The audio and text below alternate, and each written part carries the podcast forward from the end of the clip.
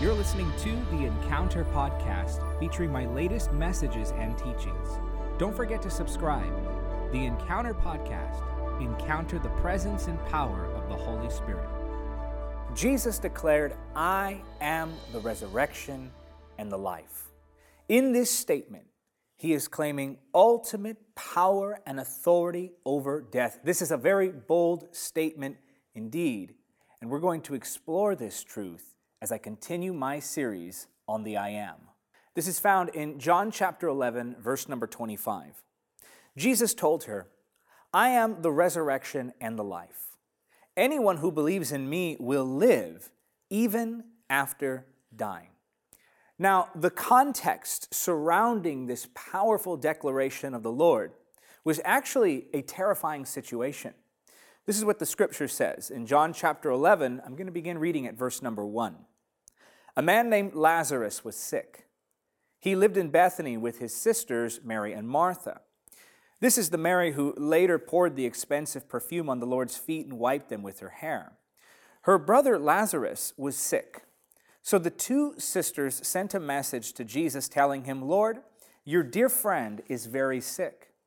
But when Jesus heard about it, he said, Lazarus' sickness will not end in death. No, it happened for the glory of God, so that the Son of God will receive glory from this. So, although Jesus loved Martha, Mary, and Lazarus, he stayed where he was for the next two days.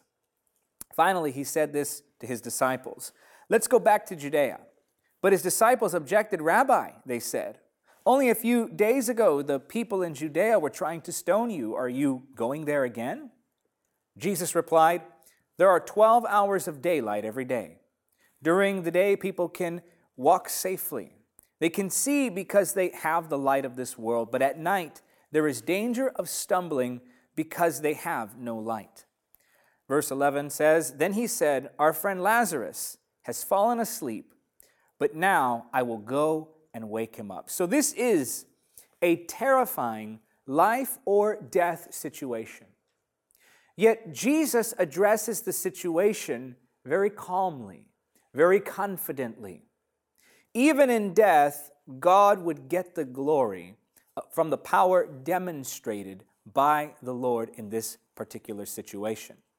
Now, I asked myself when reading this, why didn't Jesus just send forth the word like he did with the centurion's servant? And I believe it was because he wanted to demonstrate his ultimate power over even death, his ultimate authority over even the grave. Verse 11 says Then Jesus said, Our friend Lazarus has fallen asleep, but now I will go and wake him up. Jesus knew that Lazarus would die. And he knew the very moment that Lazarus had died. He was all knowing. He is all knowing. And this is a demonstration to us that we can trust Him even in those situations that seem impossible, even in those situations that seem so dark. Jesus knew that Lazarus would die, but he was confident that that sickness would not end ultimately in death. And Jesus, connected with the Heavenly Father, knew the very moment that Lazarus, as he put it, fell asleep. And in this story, we see the demonstration of the power of the I am. Continuing to read at verse 12, the Bible says, The disciples said, Lord, if he is sleeping, he will soon get better. They thought Jesus meant Lazarus was simply sleeping. But Jesus meant Lazarus had died. So he told them plainly, Lazarus is dead. And for your sakes, I'm glad I wasn't there for now you will really believe. Come, let's go see him. Thomas, nicknamed the twin, said to his fellow disciples, Let's go too and die with Jesus. Remember, this was an area that had threatened to stone the Lord only a few days prior. When Jesus arrived at Bethany, he was told that Lazarus had already been in his grave for four days. Bethany was only a few miles down the road from Jerusalem, and many of the people had come to console Martha and Mary in their loss. When Martha got word that Jesus was coming, she went to meet him. But Mary stayed in the house. Martha said to Jesus, Lord, if only you had been here, my brother would not have died. But even now I know that God will give you whatever you ask. Jesus told her, Your brother will rise again. Yes, Martha said, He will rise when everyone else rises at the last day. Jesus told her, I am the resurrection and the life. Anyone who believes in me will live even after dying. Everyone who lives in me and believes in me will never die. Do you believe this, Martha? Martha had a very limited view of the Lord's power. She was depending upon a certain day when they knew that the dead would rise. But Jesus says to her, I am the resurrection and the life.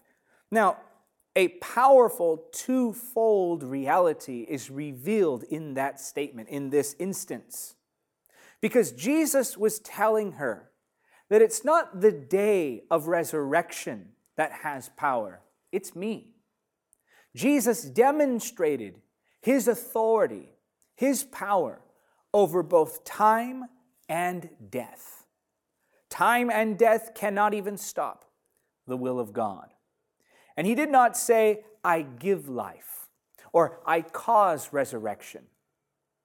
He said, I am the resurrection and the life. In those words, I am, we see something familiar, something we saw in Exodus chapter 3. But Moses protested to God, Who am I to appear before Pharaoh? Who am I to lead the people of Israel out of Egypt? God answered, I will be with you. And this is your sign that I am the one who has sent you. When you have brought the people out of Egypt, you will worship God at this very mountain. But Moses protested If I go to the people of Israel and tell them, The God of your ancestors has sent me to you, they will ask me, What is his name? And what should I tell them? God replied to Moses, I am who I am. Say this to the people of Israel I am has sent me to you. Moses made excuses when being called by God because Moses, like Martha, had a limited view of God's ability. You see, we say we trust God, we say we believe God, we say we have faith in His power to do above what we can imagine, yet, when it comes to certain instances, certain circumstances, certain difficulties, we struggle to see how God is going to move. We base what God can do off of what we've seen Him do already. We base what God can do for us off of what we've seen Him do for others. And if we say, Well, I don't know that God would do it for me because I've never seen God do it for anyone else, then that shows us that our faith is not in the I am, but rather experience. But God is above all. He's above time. He's above death. He's above the laws that govern the universe. God is able to do above what you can imagine because he is the resurrection and the life. People say they believe God, but they only believe him up to a certain point. Martha knew Jesus could raise the dead, but she was thinking on the day of resurrection. Moses knew who God was and that he was capable of using flawed people, but he didn't think that God could use him. And it is in the identity of God that we find the confidence to believe for the unimaginable. Because God said, I am. Not I give, not I will be, not I was, I am. In other words, everything that you need from Him, He is. He doesn't just give healing, he is healing. He doesn't just give freedom and deliverance, He is freedom and deliverance. He doesn't just give salvation and hope, He is salvation and hope. He is peace and joy and love. He is time and eternity. He is justice and goodness. He is the bread of life. He is the light of the world. He is the door. He is the way. He is the good shepherd. He is the resurrection and the life. He is all that you will ever need. And He has power and authority over anything that might ever trouble you. Continuing now with the story of Lazarus, we see, Yes, Lord, she told him, I have always believed you are the Messiah, the Son of God, the one who has come into the world from God. Then she returned to Mary. She called Mary aside from the mourners and told her, The teacher is here and wants to see you. So Mary immediately went to him. Jesus had stayed outside the village at the place where Martha had met him. When the people who were at the house consoling Mary saw her leave so hastily, they assumed she was going to Lazarus's grave to weep. So they followed her there. When Mary arrived and saw Jesus, she fell at his feet and said, Lord, if only you had been here, my brother would not have died. And here again we see a limited view of God, despite all the miracles they had seen. Mary is fretting, If only you had been here, my brother would not have died. Verse 33 When Jesus saw her weeping and saw the other people wailing with her, a deep anger welled up within him, and he was deeply troubled. Where have you put him? he asked. They told him, Lord, come and see. Then Jesus wept. The people who were standing nearby said, See how much he loved him. But some said, This man healed a blind man. Couldn't he have kept Lazarus from dying? Jesus was still angry as he arrived at the tomb, a cave with a stone rolled across its entrance. Roll the stone aside, Jesus told them. But Martha, the dead man's sister, protested, Lord, he has been dead for four days. The smell will be terrible. Jesus responded, Didn't I tell you that you would see God's glory if you believe? So they rolled the stone aside. Then Jesus looked up to heaven and said, Father, thank you for hearing me. You always hear me. But I said it out loud for the sake of all these people standing here, so that they will believe you sent me. Then Jesus shouted, Lazarus, come out. And the dead man came out, his hands and feet bound in grave clothes, his face wrapped in a headcloth. Jesus told them, unwrap him, and let him go. In verses 33 and 35, we see the emotions of Jesus. We saw anger. We saw weeping. Now, there are many different reasons that people give as to why Jesus felt these emotions in this moment. Perhaps he was angry because of the lack of faith of the people. Perhaps he was angry at the pain that death caused them. Perhaps he was weeping over having to remove Lazarus from heaven, or perhaps he was weeping because he was weeping with those who wept. Whatever the reason, we know that Jesus responds to the situation. And he preaches a simple message only believe. Do you know who your God is? Only believe. All things are possible. Only believe. Your God has authority over anything and everything, even the grave.